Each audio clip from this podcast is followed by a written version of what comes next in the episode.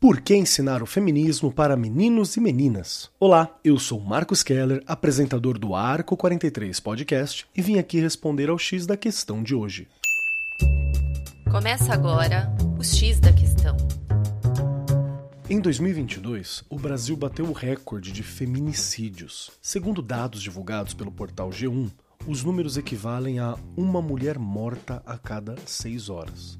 São notícias como essas que manifestam a importância da educação feminista estar presente nas escolas, em todas as etapas da jornada de aprendizagem de crianças e jovens. Falar sobre feminismo é mostrar por meio de palavras e ações que é preciso existir respeito entre os gêneros e eliminar os rótulos domésticos, já que homens e mulheres podem e devem realizar as mesmas tarefas em casa, por exemplo. Ao incluir os meninos em rodas de conversas femininas e feministas, passamos a desconstruir o machismo estrutural que está impregnado desde os primórdios da sociedade brasileira. Como um aliado das ações como exemplos, diferenciar os termos e contar a história da luta feminista é uma boa base para a compreensão e o avanço da transformação na sociedade atual.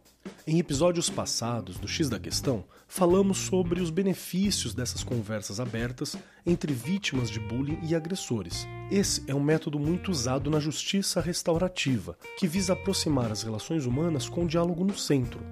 Todos falam e todos escutam, com respeito e atenção.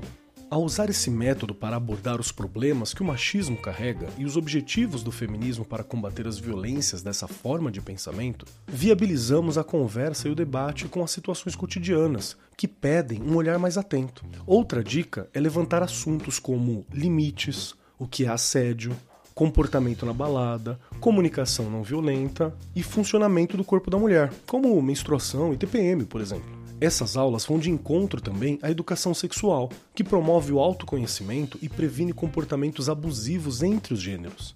Esse foi o X da questão, as pílulas quinzenais do Arco 43 Podcast. O X da questão, por Arco 43, o podcast da editora do Brasil.